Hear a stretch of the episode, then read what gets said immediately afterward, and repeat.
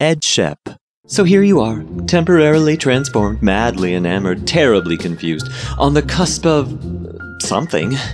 Either you hadn't realized how unhappy you were, or you knew exactly how unhappy you were, or that wasn't the issue, but however it started, whether it's the first time or just the most recent time, let's say things have now gotten a lot more unexpectedly complicated. Is a parrot a person? How about a chimpanzee? Or a honeybee? Of course, any kid can tell you that they're not. Only people are people. Animals are Animals. but but but Stephen M. Wise says it's not that simple. In Drawing the Line: Science and the Case for Animal Rights, he argues that science shows that some animals really are people. At least they're legally entitled to be treated that way. 7:30 a.m. I end my experiment after 2 days. I am acting like a lunatic.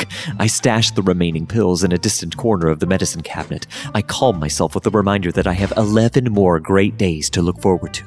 So is modafinil a drug for future super people? Maybe. Just then, Ed Shepp had a realization. I see now.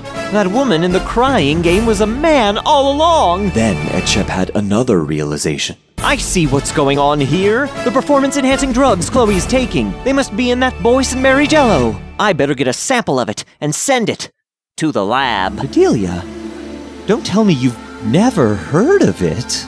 Why no, Ed Shepp? Oh, poor Bedelia. You can't read, can you?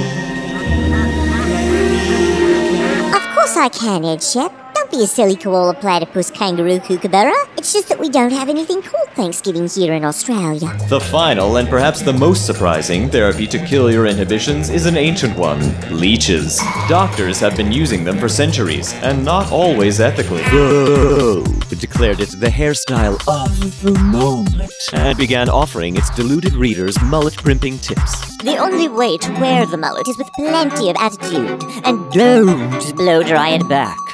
Models at Givenchy and Ungaro have been sent down the runways with mullet-esque hairstyles, choppy and short in the front, long.